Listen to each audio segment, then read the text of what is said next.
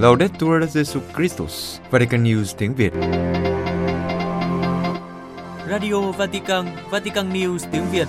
Chương trình phát thanh hàng ngày về các hoạt động của Đức Thánh Cha, tin tức của Tòa Thánh và Giáo hội Hoàn Vũ được phát 7 ngày trên tuần từ Vatican và Roma.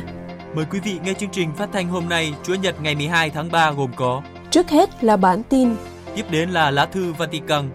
và cuối cùng là mục Bước từng bước truyện công giáo. Bây giờ kính mời quý vị cùng Phượng Hoàng và Vũ Tiên theo dõi tin tức.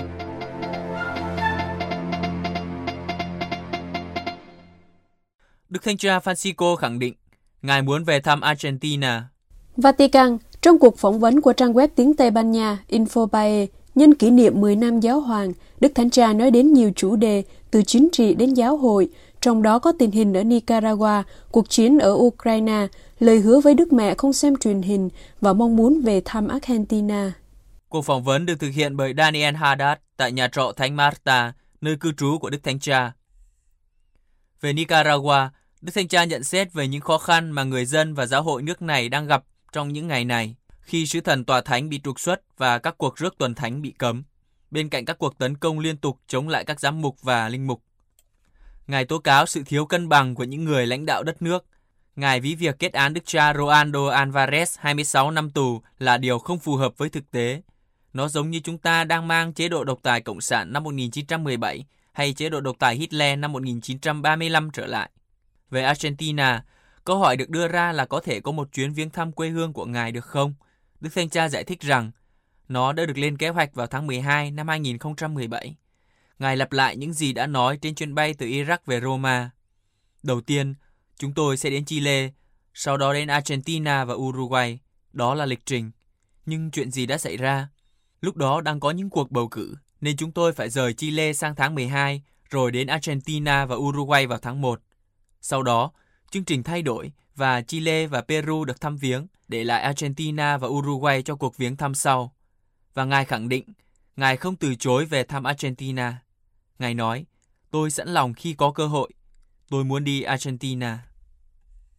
Cuối cùng, đề cập đến lời thề hứa không xem truyền hình mà Ngài đã hứa cách đây 33 năm với Đức Trinh Nữ Núi Carmen. Đức Thanh Cha cho biết, vào ngày 15 tháng 7 năm 1990, khi cùng cộng đoàn xem TV, chương trình TV có những điều không tốt cho tâm hồn. Không phải những điều tội lỗi, mà là những thuyết tương đối làm suy yếu tâm hồn.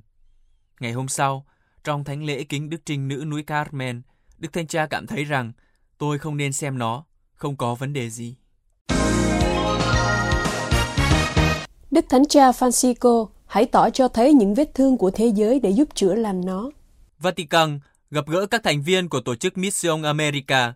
Đức Thánh Cha mời gọi họ giúp thế giới nhìn thấy những vết thương vẫn còn sờ thấy được trong nhiệm thể của Chúa Kitô, làm việc và hỗ trợ công việc của các nhà truyền giáo và hợp tác với tất cả những người thiện trí để làm vinh danh Thiên Chúa. Mission America là một tổ chức được thành lập năm 1993 như một thỏa thuận của các nhà truyền giáo Tây Ban Nha quy tụ tại Santo Domingo, Cộng hòa Dominica để giúp đỡ và phát triển toàn diện cho những người khốn khổ nhất ở các quốc gia châu Mỹ Latin và châu Phi. Tổ chức này liên kết với Ủy ban Giám mục Tây Ban Nha về truyền giáo và hợp tác giữa các giáo hội. Ngỏ lời với phái đoàn, Đức Thánh Cha gọi tuổi 30 của tổ chức Mission America là tuổi gần với tuổi hoàn hảo, tuổi Chúa Kitô chịu khổ nạn và chịu chết. Ngài mời gọi họ biến ba năm còn lại để đạt đến tuổi hoàn hảo đó, trở thành một con đường mà các bạn có thể tiếp tục tiến tới trong sự đồng hóa với Chúa Kitô. Và Đức Thánh Cha chia sẻ về bốn ý tưởng định nghĩa hành trình truyền giáo của tổ chức Mission America dưới ánh sáng của đoạn phúc âm trong bối cảnh Chúa Giêsu nói với các môn đệ như cha đã sai thầy, thầy cũng sai anh em. Trước hết là khả năng nhìn thấy, qua việc Chúa Giêsu phục sinh cho thấy tay và cạnh sườn. Đức Thánh Cha nói rằng đây là cách thức mà Chúa Giêsu sai chúng ta, làm cho thấy thực tại của đau khổ, tội lỗi, cái chết, không phải để kết án một ai đó, nhưng để chữa lành nhân loại một cách sâu sắc, bằng cách đón nhận nó trong con người của chính mình. Điểm thứ hai là sự tôn trọng. Đức Thánh Cha nhận định Chúa Giêsu luôn quan tâm đến nhu cầu, nhưng trên hết là quan tâm đến toàn thể con người, sự bình đẳng đích thực, công bằng đích thực, không phải là áp đặt một con đường duy nhất và thống nhất cho mọi người, mà là có thể đồng hành với mọi người trong tự do và nhu cầu của họ để mọi người có thể đáp lại tiếng gọi của Thiên Chúa với kế hoạch yêu thương của người dành cho mỗi người chúng ta. Điểm suy tư thứ ba là tình nguyện. Sau khi nhận lãnh sức mạnh của Chúa Thánh Thần để thực hiện sứ vụ được giao phó, các môn đệ năng động và dám nghĩ dám làm hơn. Do đó, Đức Thánh Cha mời gọi khi nhận ra rằng sức mạnh của chúng ta chỉ ở nơi Thiên Chúa, hãy cố gắng thúc đẩy, bắt đầu từ giáo hội ở Tây Ban Nha. Hoạt động tình nguyện tích cực này bao gồm việc hỗ trợ bằng lời cầu nguyện, công việc, tình liên đới cho những nhà truyền giáo. Cuối cùng là sự cộng tác. Đức Thánh Cha nhận định rằng hòa bình mà Thiên Chúa thiết lập với con người và giữa con người với nhau biến đổi cuộc sống của chúng ta trở thành điều thường ngày trong việc cùng nhau bước đi, trong việc tìm kiếm điều tốt đẹp, trong việc truyền bá tình yêu và sự hòa hợp, tạo ra những thực tại mới, xây dựng những cây cầu, phá hủy những nỗi sợ hãi và bất bình. Chính những điều mà như bản văn Kinh Thánh nhấn mạnh đã kết nối các môn đệ. Kỷ niệm 10 năm giáo hoàng của Đức Thánh Cha Roma, Đức Thánh Cha sẽ dâng thánh lễ tạ ơn kỷ niệm 10 năm giáo hoàng vào sáng thứ hai ngày 13 tháng 3 tại nhà nguyện Thánh Matta. Ngoài ra, trong dịp này, nhiều lời chúc mừng được gửi đến Đức Thánh Cha, cũng như một số sáng kiến được đưa ra đánh dấu sự kiện ý nghĩa của giáo hội. Trước hết, Phòng báo chí Tòa Thánh đưa tin kỷ niệm 10 năm được bầu chọn làm người hướng dẫn giáo hội công giáo Hoàn Vũ vào sáng thứ hai ngày 13 tháng 3 tại nhà nguyện Thánh Marta, Đức Thánh Cha sẽ cử hành thánh lễ cùng với các hồng y hiện diện ở Roma.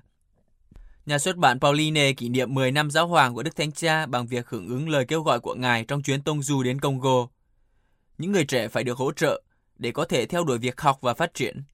Những người trẻ là sự giàu có của đất nước. Cụ thể, nhà sách thúc đẩy sự liên đới của Hiệp hội Cha Gili mang tên Đức Thánh Cha Francisco, gây quỹ học bổng cho sinh viên, chủng sinh và giáo dân của khoa truyền thông của Đại học Thánh Augustino ở Kinshasa. Cũng để đánh dấu 10 năm giáo hoàng của Đức Thánh Cha, vào ngày 14 tháng 3, Đại sứ quán Đài Loan cạnh tòa thánh khai mạc triển lãm 5 chiếc bánh và hai con cá của nghệ sĩ Seang Jin Tung. Trong ngày khai mạc, ngoài sự hiện diện của đại sứ Matthew Lee và nghệ sĩ Shang Jin Tung, còn có một phái đoàn tòa thánh tham dự. Các giám mục Chile gửi thư chúc mừng Đức Thánh Cha, trong đó có đoạn viết rằng, qua cử chỉ và giáo huấn, thừa tác vụ phục vụ, Đức Thánh Cha đã khuyến khích, thách đố và hướng dẫn chúng con. Đặc biệt là lời mời gọi ngay từ đầu của Đức Thánh Cha về việc bắt đầu một giai đoạn truyền giáo mới được đánh dấu bằng niềm vui tin mừng, phát sinh từ cuộc gặp gỡ với Chúa Kitô, một sứ vụ đòi hỏi sự biến đổi truyền giáo của chính giáo hội qua một cuộc khoán cải cá nhân và mục vụ liên can đến tất cả mọi người.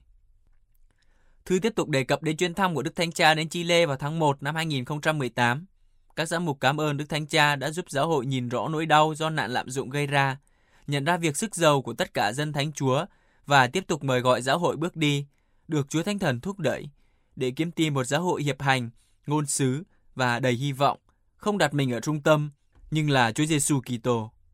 Các giám mục viết rằng, động lực tương tự này hiện đang hướng dẫn toàn thể giáo hội nhờ Thượng Hội đồng về tính hiệp hành mà tất cả đã kêu gọi và đang sống. Trong thư ngỏ gửi đến Đức Thánh Cha nhân kỷ niệm 10 năm giáo hoàng, cha Daniel Antunes vào năm 2013 là thành viên của tỉnh dòng Salesian Argentina và hiện nay đang dẫn dắt Hội Thừa Sai Đông Bosco bày tỏ niềm vui và lòng biết ơn. Thư viết, trong những năm qua, Đức Thánh Cha đã truyền cho chúng con điều cơ bản, đó là tình yêu dành cho người nghèo, người túng thiếu, tội nhân, đặc biệt là sự khích lệ để thấy trong những người này có một Thiên Chúa thương xót, dịu dàng và gần gũi. Và hơn nữa, Đức Thánh Cha cổ vũ một giáo hội nghèo và phục vụ, không đi theo con đường của quyền bính và của cải vật chất, nhưng phải là một giáo hội có khả năng cho thế giới thấy khuôn mặt của một Thiên Chúa mời gọi chúng ta đi ra gặp gỡ người khác. Cha kết luận, như Đức Thánh Cha đã nói, Đức Thánh Cha đến từ tận cùng thế giới, nơi gió đẩy Đức Thánh Cha bước đi, gió sẽ không để Đức Thánh Cha đứng yên. Đó là một luồng khí canh tân, chuyển động. Trong điều này, con muốn nói rằng Đức Thánh Cha giống như một ngọn gió đang thổi và muốn giáo hội cùng với mỗi người cảm nhận được ngọn gió này như một lễ hiện xuống mới.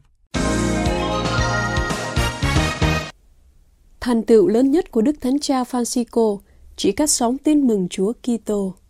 Vatican trong cuộc phỏng vấn dành cho truyền thông Vatican về 10 năm giáo hoàng của Đức Thánh Cha, Đức Hồng Y Kevin Farron, Tổng trưởng Bộ Giáo dân, Gia đình và Sự sống nhận xét, thành tựu lớn nhất của Đức Thánh Cha trong 10 năm qua là Ngài đã chỉ cho chúng ta cách sống tin mừng Chúa Kitô. Đức Hồng Y giải thích rằng, trong trách vụ là Tổng trưởng Bộ Giáo dân Gia đình và Sự sống, Ngài đã thấy rõ điều này, Thật vậy, Đức Thánh Cha đã đạt được những tiến bộ to lớn trong giáo hội và đã thay đổi não trạng của nhiều người, cả giáo sĩ lẫn giáo dân. Nhờ đó, giáo dân cảm thấy thoải mái hơn trong cơ cấu của giáo hội. Đức Thánh Cha tiếp tục đi theo công đồng Vatican II, kêu gọi giáo dân không chỉ là người tham gia tích cực, nhưng còn là thành viên với tất cả quyền bắt nguồn từ bí tích rửa tội. Điều này thấy rõ qua việc Ngài đã đặt giáo dân giữa những trọng trách trong các văn phòng Vatican và khuyến khích giáo dân tham gia. Đức Hồng Y nói, Đức Thánh Cha luôn nói về Chúa Kitô, điểm đặc biệt nơi Đức Thánh Cha là sự gần gũi với mọi người. Ngài muốn dạy chúng ta cách thực hành giáo huấn của Thánh Gioan Phaolô II và những gì Đức Biển Đức đã nhấn mạnh, thần học về cuộc gặp gỡ với Chúa Giêsu. Điều Đức Thánh Cha đang làm là chỉ cho chúng ta cách thực hành điều đó mỗi ngày. Đó là cách Ngài gần gũi với mọi người. Từ kinh nghiệm cá nhân, Đức Hồng Y cho biết, Đức Thánh Cha rất vui và hạnh phúc khi đến quảng trường Thánh Phêrô và gặp gỡ mọi người đang tụ họp ở đó. Theo Đức Hồng Y, Đức Thánh Cha đang dạy chúng ta cách sống, đang dạy giáo hội theo một cách đặc biệt để thu hút giáo dân và dấn thân vào thế giới.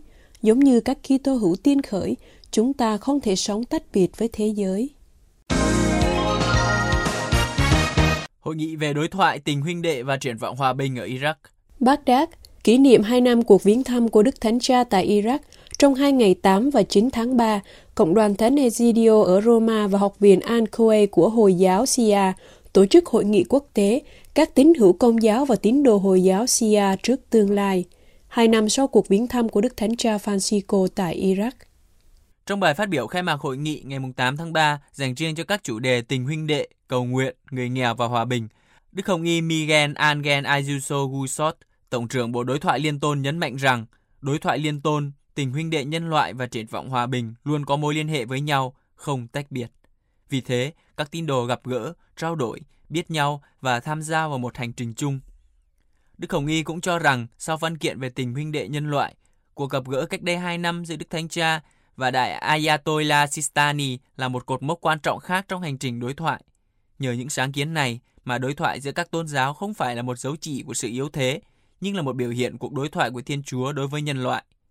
Đối với chúng ta, người công giáo và Hồi giáo CI, tình huynh đệ là thách đố với toàn nhân loại. Theo nghĩa này, Đức Hồng Y nhận xét giáo huấn của Đức Thánh Cha chỉ rõ một lộ trình với ba điểm quy chiếu, vai trò của tôn giáo trong xã hội, tiêu chuẩn lòng đạo đức đích thực và cùng nhau bước đi như anh chị em để xây dựng hòa bình. Đối với Đức Thánh Cha, câu trả lời cho những câu hỏi và đau khổ do căng thẳng và xung đột gây ra gắn liền với tình huynh đệ. Sau cùng, Đức Hồng Y Tổng trưởng tin chắc rằng cuộc đối thoại giữa hai cộng đoàn CI và công giáo sẽ là một bước tiến hướng tới tình huynh đệ và sẽ đem lại kết quả. Ngày thứ hai của hội nghị được bắt đầu với sứ điệp của Đức Thánh Cha gửi cho đại Ayatollah Sistani, thủ lãnh Hồi giáo cia tại Iraq, với chủ đề đối thoại về cuộc sống và tôn giáo và xã hội. Đức Tổng giám mục Vincenzo Paglia, Chủ tịch Hàn Lâm Viện Sự Sống giải thích rằng, tất cả tôn giáo, đặc biệt là các tôn giáo có nguồn gốc Abraham được kêu gọi đối diện với thế giới công nghệ vốn đang phát triển nhanh hơn khoa học nhân văn, cung cấp sự đóng góp khôn ngoan cứu nhân loại khỏi rơi xuống vực thẳm. Quý vị vừa theo dõi bản tin ngày 12 tháng 3 của Vatican News tiếng Việt. Vatican News tiếng Việt. Chuyên mục Lá thư Vatican. Tấn công và bênh lực của Đức Giáo hoàng Gioan Phaolô II tại Ba Lan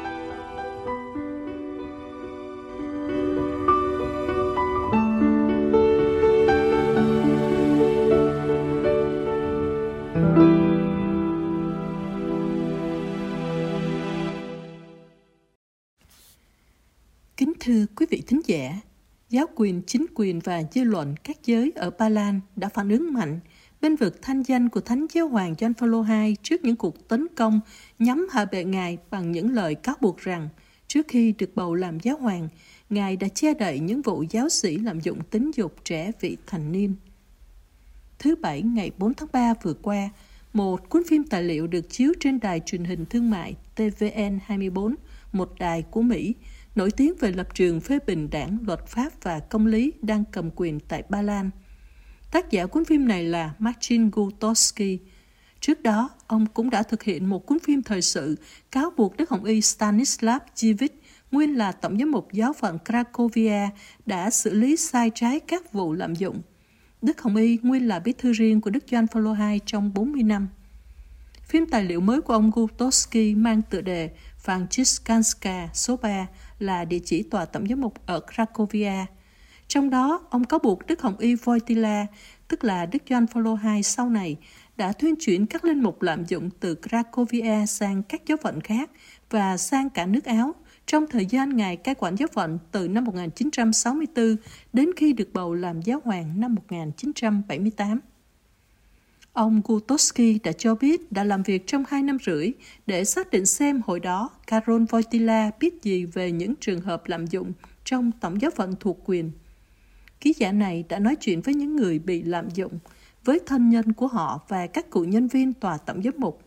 Ngoài ra, ông đã cứu xét một số tài liệu về giáo hội mà ông kiếm được, kể cả vài tài liệu từ văn khố của công an mật vụ thời Cộng sản Ba Lan. Ông không được cứu xét văn khố của tòa tổng giám mục Cracovia. Trong lời giới thiệu cuốn phim, Gutowski trình bày những khám phá của ông như những điều chung kết và nói Tôi hy vọng rằng phúc trình này chấm dứt những cuộc thảo luận và lễ hội ém nhẹm thực tại, giả vờ như Joan Paulo II có thể không biết. Sau cuốn phim này, chúng ta sẽ không còn hồ nghi gì. Voitila đã biết và biết từ lâu trước khi trở thành giáo hoàng. Giờ đây, để nói thẳng, trái banh đang ở phía giáo hội. Ngoài cuốn phim trên đây, có một cuốn sách cũng nhắm cáo buộc Đức Hồng Y Voitila theo chiều hướng tương tự. Sách mang tựa đề Lỗi tại tôi mọi đàn do An Paulo II đã biết do ký giả Ecker Overbeek người Hà Lan biên soạn. Hồi tháng 12 năm 2022, ông đã cho đăng một phần của cuộc điều tra trên báo Troll. Ký giả trưng dẫn trường hợp hai linh mục lạm dụng là cha Eugenius Sojourn đã được bao che chỉ bị Đức Hồng Y Tổng giám mục Krakowia thuyên chuyển sang các giáo phận khác và tiếp tục làm việc một vụ tại đó hoặc linh mục Joseph Laurent đã bị cáo buộc lạm dụng thiếu nữ nhưng không bị xử lý và trừng phạt nghiêm ngặt.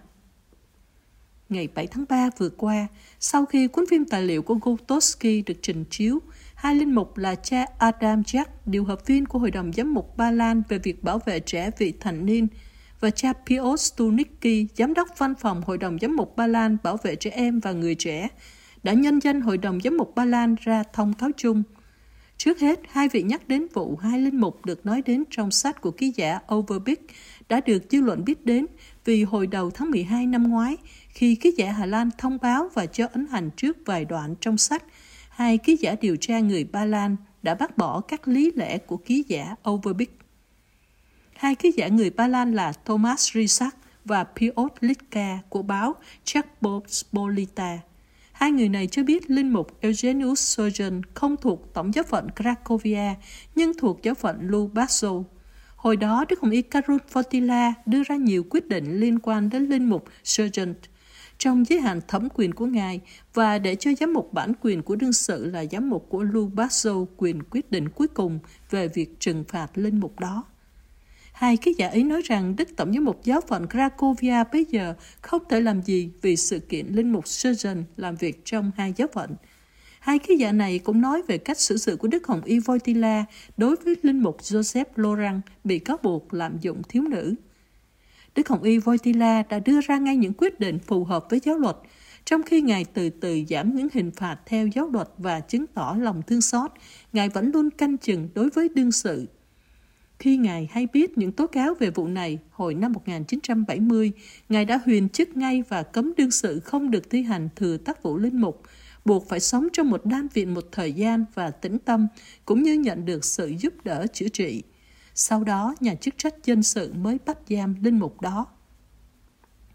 Tiếp đến trong thư gửi cho Laurent năm 1970, sau khi đương sự được ra khỏi tù, Đức Hồng Y Voitila viết sự việc tòa án giáo hội không áp dụng những biện pháp trừng phạt vẫn không xóa bỏ tội ác và không loại trừ tội lỗi.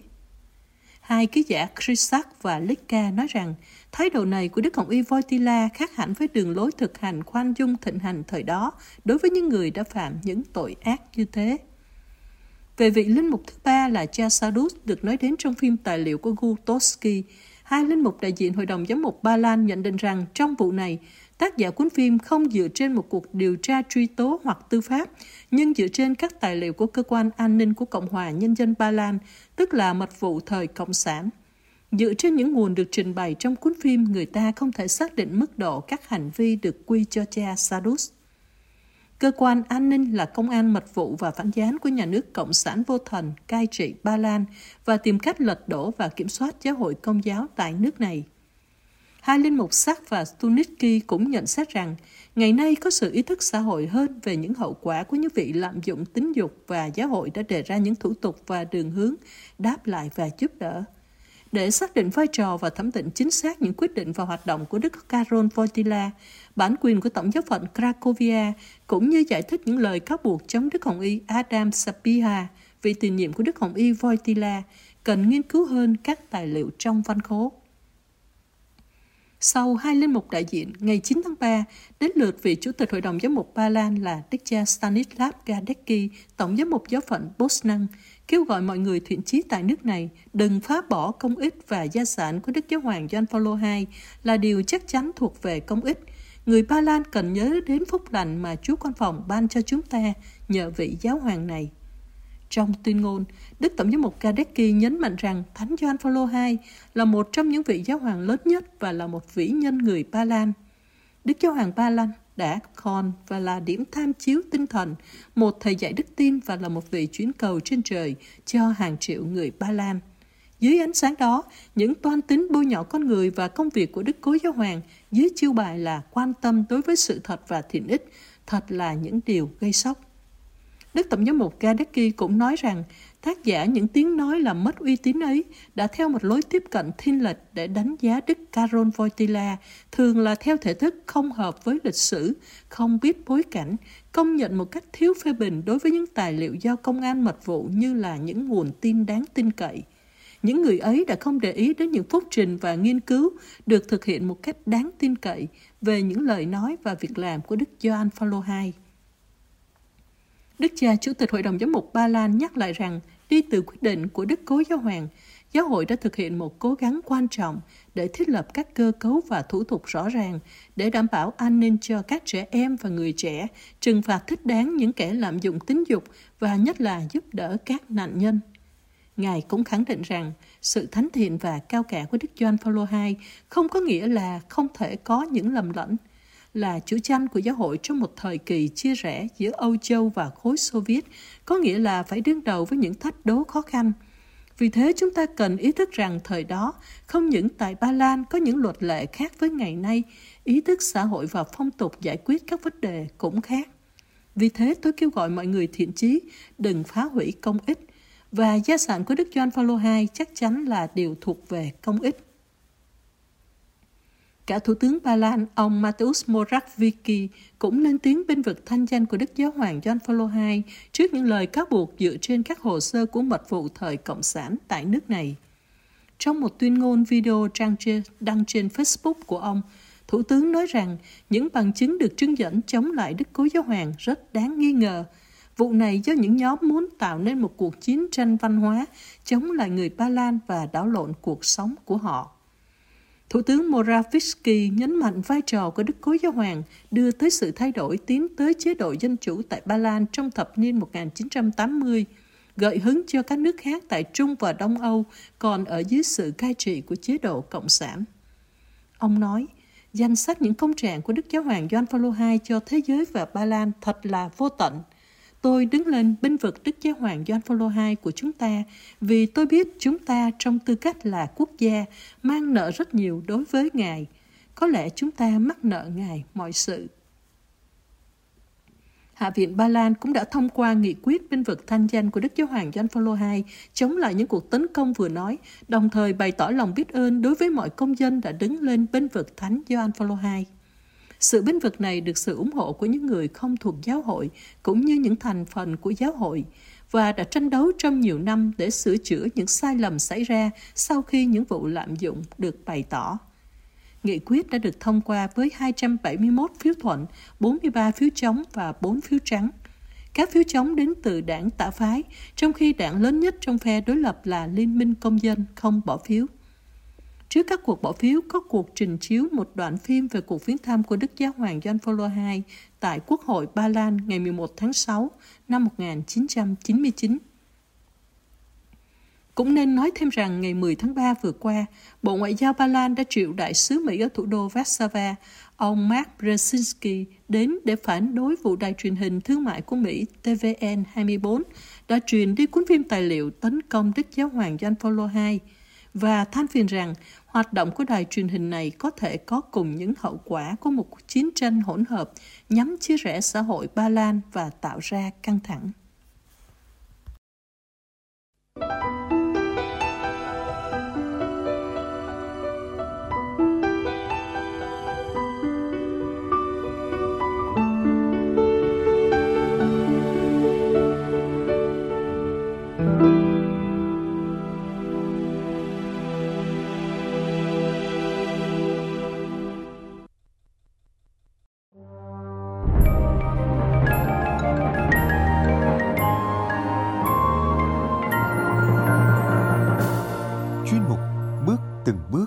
Chuyện ngắn nhà đạo của Vatican News tiếng Việt.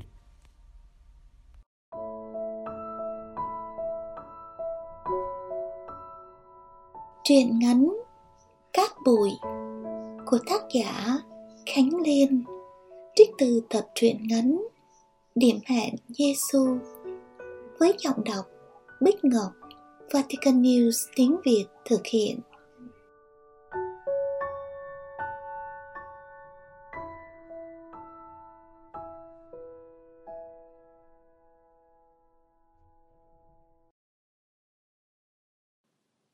đi thăm ba không?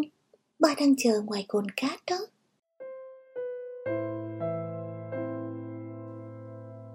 Anh hai nói khẽ, cố không để cho má và bà nội nghe. Hai tuần hoặc một tháng, tôi chờ mong ba muốn đến thăm chúng tôi, đứng ngoài cồn cát, đợi chúng tôi ra khỏi nhà để chạy đến bên ba. Bao lâu rồi ba không sống chung với chúng tôi nữa. Người lớn có những vấn đề phức tạp mà trẻ nhỏ không thể nào giải thích được. Chính người lớn cũng không giải thích được. Ba tôi là một thầy giáo ở trường học, là một giáo lý viên ở nhà thờ. Ba và mẹ có một cuộc hôn nhân theo luật chúa, sống hạnh phúc, sinh hai đứa chúng tôi. Nhưng một ngày ba mở trang trại bò ở một làng dân tộc nuôi bò bán kiếm thêm thu nhập để lo cho chúng tôi ăn học. Ba bén duyên với một phụ nữ dân tộc chăn bò cho trang trại nhà chúng tôi. Tự dưng tôi có thêm một em gái. Mẹ tôi quậy cho cuộc sống của ba tan nát. Sự căm thù của một người đàn bà mất chồng, dù đã kết hôn theo luật Chúa và luật đời, thật cay nghiệt. Mẹ tôi đẹp hơn người phụ nữ dân tộc đó cao sang hơn và có tình có nghĩa với đời ba hơn. Chính mẹ đã đẻ cho ba hai đứa con, chăm sóc nội, dành hết niềm tin tình yêu, hy sinh của mình vào vai trò làm vợ, làm mẹ, làm con dâu. Vậy mà ba lại lạc lòng, lạc đạo Chúa và luật đời, đi gian díu tình cảm với một phụ nữ dân tộc thấp hèn, không có gì trong tay. Những ngày đó thật đáng sợ. Nhà tôi toàn là tiếng chửi rủa và nước mắt. Mẹ và nội thi nhau chửi rủa ba. Chính bà nội đã từ mặt ba, đuổi ba ra khỏi nhà. Nội tuyên bố tài sản của nội sẽ trao cho hai đứa cháu, chứ không còn trao cho ba nữa. Ba rời bỏ trường học, rời bỏ nhà thờ. Ba sống cùng người phụ nữ dân tộc trong trang trại bò, cách xa khu dân cư, và rất xa làng tôi. Từ một thầy giáo ba trở thành kẻ chăn bò. Từ một con chiên ngoan đạo ba trở thành một con chiên lạc. Ba không có lối về hay không muốn về. Không có ba, tất cả chúng tôi đều buồn, nhớ lắm. Đêm nào mẹ và nội cũng khóc. Nội nhớ con, mẹ nhớ chồng, chúng tôi cũng rất nhớ ba. Ba biết mình có lỗi với chúng tôi, Nhưng làm sao về? Về là cơn đau của mẹ lại trỗi dậy. Ghen tuông cay đắng uất ức cứ tuôn ra. Tình yêu khi êm đềm là liều thuốc bổ, Nhưng khi làm nhau đớn đau, Chẳng khác nào thuốc độc. Còn yêu đó mà không thể nhìn nhau, Không thể tha thứ cho nhau. Tha thứ làm sao đặng Khi bên này có hai đứa con Mà bên kia cũng có một đứa bé? Chúa kêu tha thứ 70 lần 7 Nhưng tha thứ trong trường hợp nào Có tha thứ được khi người này làm cho con tim người kia tan nát hay không? Ba không về nhà, có về cũng bị nội lấy chổi quét đuổi như đuổi tà. Mẹ cũng không nhìn mặt nên cứ hai tuần, có khi một tháng, lâu hơn thì hai tháng. Ba lần mò về làng cũ, đứng ở cồn cát, nhắn với một người quen. Trời chạng vạng tối, Hai anh em tôi nắm tay nhau chạy ra khỏi con đường làng. Hai bên bụi tre chẳng chịt. Vừa sợ ma, vừa sợ bóng tối, Nhưng không ngăn nổi sự nôn nao hạnh phúc Khi được gặp ba mình. Qua hết bụi tre là cồn cát Cát mênh mông từng ụn từng ụn Kéo nhau tiếp tắp phía chân trời. Nghĩa trang của làng tôi và làng bên cũng ở gần cồn cát. Nghĩa trang đạo của làng tôi hướng đông Có cây thánh giá nơi cổng vào. Nghĩa trang làng bên hướng tây Ngược lại với làng tôi, dân ngoại. Chiều chạng vạng rất ít người ra cồn cát. Khi nhìn thấy cái dáng đứng cô đơn trên cồn cát, Anh em tôi biết đó là ba. Chúng tôi chạy ảo tới, Ôm lấy ba, Vùi đầu vùi mũi vào người ba, Áo ba, Hít lấy hít để cho thỏa nỗi nhớ ba mà như không có ba. Gặp ba lần nào ba cha con cũng khóc, hỏi nhau, nội có khỏe không? Mẹ có khỏe không? Ba có khỏe không?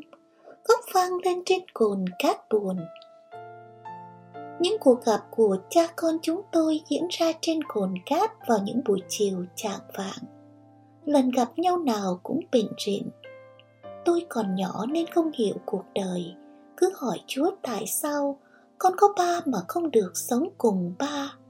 Sao Chúa không cho con có ba luôn, ở cùng ba luôn? Nhưng Chúa không trả lời. Lòng tôi và anh tôi đã buồn đến vậy. Lòng nội tôi, mẹ tôi càng buồn hơn. Mẹ càng ngày càng ít nói, khóc nhiều, già đi và suy sụp hơn Mẹ căm thù ba nhưng vẫn nhớ con người làm cho mẹ đau đớn, bẽ bàng. Còn nội muốn tha thứ cho ba nhưng thấy tội con yêu quá. Nó đã gắn cuộc đời nó cho nhà chồng, hy sinh hết mình. Vậy mà thằng con mình còn làm nó khổ. Sao nội dám tha thứ cho thằng con? Những ngày Chủ nhật, nội dắt hai anh em tôi đi lễ. Trong nhà thờ nội nói nhỏ với tôi con và nội cùng cầu nguyện cho ba trở về nha. Còn người phụ nữ kia và đứa bé thì sao Hà Nội? Tôi hỏi. Nội im lặng, mắt nhìn thánh giá Chúa thở dài. Đã mấy tháng rồi chúng tôi không gặp ba, chao ôi là nhớ. Lâu nay ba Toàn là người chủ động thăm chúng tôi. Chúng tôi đâu có biết ba ở đâu mà đến. Nhưng mấy tháng rồi ba không thăm chúng tôi. Lẽ nào ba quên các con của ba rồi? Hai anh em tôi lén gặp người chú quen trong làng Hỏi chỗ ở của ba. Đi học về trưa nắng Anh đạp chiếc xe chở tôi đi thăm ba. Đạp xe gần hai tiếng đồng hồ Hỏi thăm nhiều người Hai anh em chúng tôi cũng tìm được nhà của ba Và người phụ nữ dân tộc chỉ tìm được nhà thôi, chứ trang trại bò thì xa quá. Ở đâu tận trên núi nên hai anh em chúng tôi không đến được. Vào nhà chúng tôi thấy đứa nhỏ, con ba và cũng là đứa em của chúng tôi. Ba tôi ở luôn trên trang trại, buổi sáng dì nấu ăn cho em, rồi tất tả lên núi với ba. Em ở lại làng ăn cơm, đi học, chiều tối dì mới về. em khá hiền và sợ sệt khi nhìn thấy hai anh em tôi. Trong nhà có treo thánh giá và có bàn thờ để tượng Đức Mẹ. Thì ra dù không còn là con chiên ngoan, ba tôi cũng không bỏ đạo. Em tôi cũng đã được rửa tội.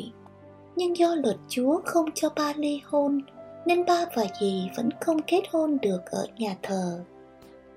Biết chúng tôi là con ba, là anh chị của em, nên em đã mạnh dạn nói chuyện và cười đùa với chúng tôi. Trời đã chiều, phải quay về nhà, nên hai anh em tôi phải tạm biệt em và đạp xe về. Em đứng ở thềm nhà ôm cây cột, mắt buồn bã tiễn hai anh em tôi. Đáng lẽ tôi phải ghét em, đứa nhỏ thứ ba của mình, vậy mà tôi chỉ thấy tội em thôi. Tôi thiếu ba nhưng có mẹ và nội ở bên, còn em cả ngày thiếu cả ba và mẹ. Tôi thấy tội và thương em. Trước khi đi tôi hỏi em tên thánh gì. Mắt em long lanh nói, Maria. Mẹ tôi cũng biết hai anh em tôi cả gan đạp xe mấy chục cây số để đi thăm ba. Nhưng mẹ không nói gì. Mẹ giống nội, lần chuỗi cầu nguyện hàng đêm, nhưng không biết phải cầu thế nào cho phải. Cầu cho chồng quay về còn người phụ nữ kia đứa bé kia. Rồi quay về hai người có hạnh phúc như xưa không? Hay vẫn đớn đau tức giận khi phải nhìn thấy mặt nhau? Vậy thì cầu làm sao cho hợp chúng tôi chờ ba đến thăm như nắng hạn chờ mưa gần ba năm rồi ba không đến thăm chúng tôi chiều chạng vạng tôi mong ước bao nhiêu giây phút được chạy ra khỏi nhà, chạy như bay qua con đường mòn đầy tre, leo lên cồn cát lún. Gặp cái dáng ba đứng trên cồn cát buồn, úp mặt vào người ba để nghe mùi ba. Bây giờ tôi mới hiểu phần nào nỗi buồn của mẹ, nỗi buồn khi thiếu vắng người mình thương yêu, một nỗi buồn bất lực khi mình là người phải chờ đợi chứ không được chủ động có được người yêu thương ấy. Có một chiều mưa, làng tôi và làng bên cùng có đám tang. Đứng ở sau nhà chúng tôi ngóng lên cồn cát, nhìn hai đám rước đi về hai nghĩa trang khác nhau. Hai đám rước đi song song cùng nhau. Một đám về nghĩa trang của Chúa, một đám về nghĩa trang của đời. Hai linh hồn, hai niềm tin khác nhau, họ đi trong chiều mưa buồn. Tôi nhìn cồn cát trong mưa, thèm biết bao trong đoàn người đi ấy có dáng ba tôi. Chẳng còn sợ mẹ, tôi sẽ chạy lên kêu ba, dụi đầu vào ba, khóc thật to cho thỏa nỗi nhớ ba. Mẹ đứng sau lưng tôi từ lúc nào, mẹ cũng nhìn lên cồn cát, ánh mắt vô vọng, buồn buồn. Một buổi tối hai anh em tôi đi nhà thờ về Nhìn thấy một người phụ nữ lạ mặt ở trong nhà mình Đó là gì mẹ của đứa em gái tôi Tôi chưa từng gặp gì nhưng nhận ra gì? Nhờ những nét mà em giống gì? Dì quỳ xuống chân nội tôi, mẹ tôi và khóc. Nội và mẹ cũng khóc. Hai anh em tôi đứng chết lặng khi người lớn cuốn quýt ồn ào. Trong cái đám hỗn loạn than khóc đó tôi cũng òa khóc thật to khi nghe tin ba tôi đang hấp hối. Trước khi mất ba nhờ gì về báo với nội và mẹ xin được gặp linh mục trước khi nhắm mắt. Cả gia đình chúng tôi chở nhau đi trong đêm tối buồn. Ba nằm hấp hối trong nhà dì, tay quấn tràng chuỗi mân côi. Giờ phút ba hấp hối, mọi nỗi đau buồn của tình cảm đều phải gác qua một bên. Chỉ còn giây phút tiễn biệt, nội, mẹ, dì và ba đứa con ba đều nắm lấy tay ba và khóc tiếng đọc kinh vang dậy căn phòng nhỏ trong nhà chúng tôi còn có những người hàng xóm của ba và dì họ đều là người dân tộc, họ không có đạo, nhưng cũng đứng đó nghiêm trang, cùng với chúng tôi tiễn biệt người thân, buồn với nỗi buồn của gia đình chúng tôi vô cùng sợ hãi. Sao ba tôi lại nằm đó? Sao ba không được sống thêm? Cuộc đời tôi đã thiếu vắng ba rồi, lẽ nào bây giờ mất ba luôn sao? Ba nằm nhắm mắt nghe chúng tôi đọc kinh, nhận dầu thánh từ tay linh mục. Nước mắt chảy tràn trên đôi mắt ba. Và ba đi như thế, rất bất ngờ, rất nhanh trong một buổi tối buồn. Khi ba còn sống, do lỗi lầm tình cảm ba không được trở về nhà. Mà chắc ba cũng chọn cách không trở về. Trở về là những nỗi đau sống dậy, là cảm giác thua cuộc, là đay nghiến, là hành hạ nhau bằng cả cuộc đời còn lại. Đã lạc đường rồi nên ba lạc luôn, cứ theo con đường mới mà đi. Trục trặc trở ngại thì ba chịu, ba biết, sinh bệnh tật ba cũng nhận luôn. Nhưng khi mất, ba được trở về, được cầu nguyện trong nhà thờ, được chôn trong nghĩa trang đạo Chúa ở làng, chứ không phải là một ngôi mộ nằm lẻ loi trên núi. Dì cũng muốn ba trở về, dù biết ba chôn trong nghĩa trang đạo Chúa, thì dì sẽ xa ba mãi mãi. Vì dì theo tộc người Sa Lai, khi chết sẽ chôn trong rừng và sẽ được người thân làm lễ bỏ mã. Sau khi làm lễ bỏ mã, theo tín ngưỡng của người Sa Lai, linh hồn sẽ cắt đứt với người thân họ hàng, sẽ ở luôn thế giới bên kia, không còn quay về nữa. Còn linh hồn con chiên của Chúa lại được quay về thế giới này trong những thánh lễ nguyện cầu. Ở trần gian gì có ba một quãng đường, nhưng khi mất, linh hồn gì và ba lại khác đường với nhau bởi phong tục và tín ngưỡng. Người ba nằm bên sau này lại là nội, là mẹ, chứ không phải là gì. Nhưng vì nguyện vọng của ba, dì chấp nhận. Linh hồn ba đã trở về với chúng tôi.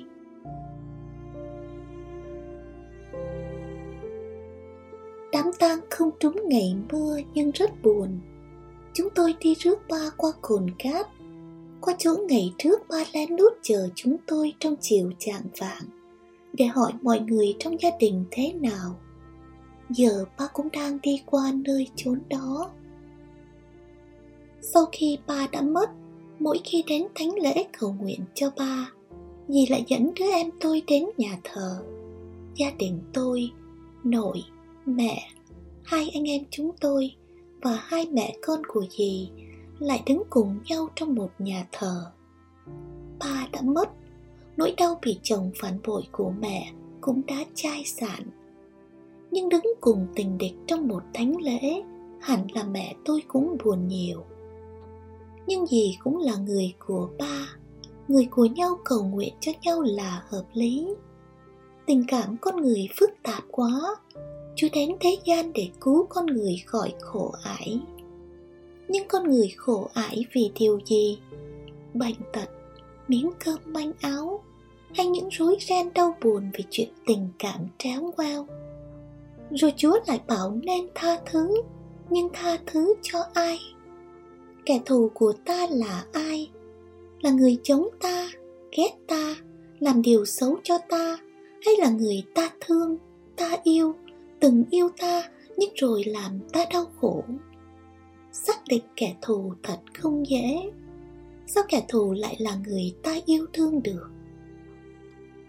Dì và em xuất hiện trong nhà thờ, trong những thánh lễ cầu nguyện cho ba, rồi đi đâu mất hút. Sau này chúng tôi không còn gặp lại dì và em. Khi chúng tôi lớn, tôi và anh có chở nhau đến ngôi nhà xưa để thăm hai mẹ con dì nhưng hàng xóm cho biết, hai mẹ con dì đã bỏ đi từ lâu. Hai mẹ con dì đều theo đạo chúa của ba, nhưng ba mất rồi theo thời gian và phong tục khác nhau. Không biết gì và em có giữ đạo. Nếu gì mất, không biết gì được chôn cất theo đạo chúa, hay theo tín ngưỡng phong tục của người sa lai, chôn trên núi và được làm lễ bỏ mã. Còn mẹ tôi giờ đã già, vẫn giữ một nỗi buồn trong tim, chưa tha thứ được. Có lúc mẹ tha thứ có lúc mẹ lại căm giận. Giận người đã phản bội mẹ và biến mẹ thành một người đàn bà tội nghiệp, thua cuộc, không còn chút niềm tin vào hạnh phúc. Chiều chiều mẹ đứng ở sau nhà nhìn lên cồn cát. Nhìn bọn trẻ con chạy đuổi nhau trên cát, nhìn những đám thang đi qua. Rồi mẹ nhìn trân trân vào một chỗ mà tôi không hiểu vì sao mẹ biết chỗ đó mà nhìn đó là chỗ ba đứng khi ba lén lút đến thăm chúng tôi. Mẹ nhìn trân trân chỗ chồng mình lén lút gặp hai đứa con mình. Rồi mẹ ngồi tay run run lần chuỗi, đôi mắt mờ đục, ngước về hướng ấy. Mẹ cầu cho người đàn ông ấy lên thiên đàng, hay cầu cho nội giờ cũng đã nằm ở nghĩa trang. Chúa tạo ra con người từ cát bụi rồi con người trở về cát bụi. Nhưng hành trình ấy nào có được thẳng thóm, êm đềm? Người này gây khổ cho người kia người kia buồn khổ vì người nọ. Hận thù nhau, không tha thứ cho nhau. Trở về cát bụi những linh hồn có biết tìm nhau để xoa dịu những nỗi đau buồn. Ai cũng tưởng người kia còn sống mãi cho đến một ngày, nhắc về người đó chỉ còn là hạt bụi bay trong trời mà thôi. Ba, nội, giờ đã thành cát bụi. Dì cũng mất hút, mẹ đã già. Chiều chiều ngồi lần chuỗi, thanh thản chờ ngày trở về với chúa. Ngày mẹ cũng trở thành một hạt bụi, hòa vào đám bụi trên cồn cát kia. Hạt bụi nào cũng giống nhau, dù khi còn là xương thịt nhưng đời sống khác nhau vô cùng.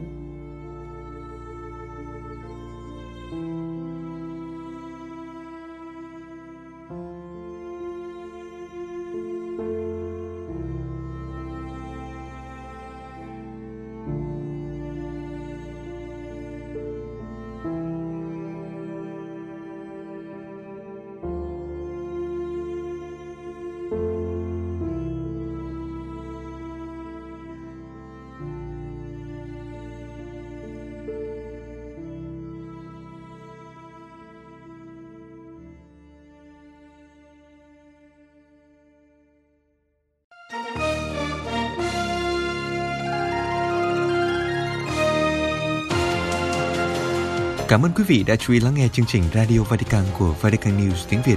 Xin Thiên Chúa chúc lành cho quý vị và toàn gia quyến. Laudetur Jesu Christus, ngợi khen Chúa Giêsu Kitô.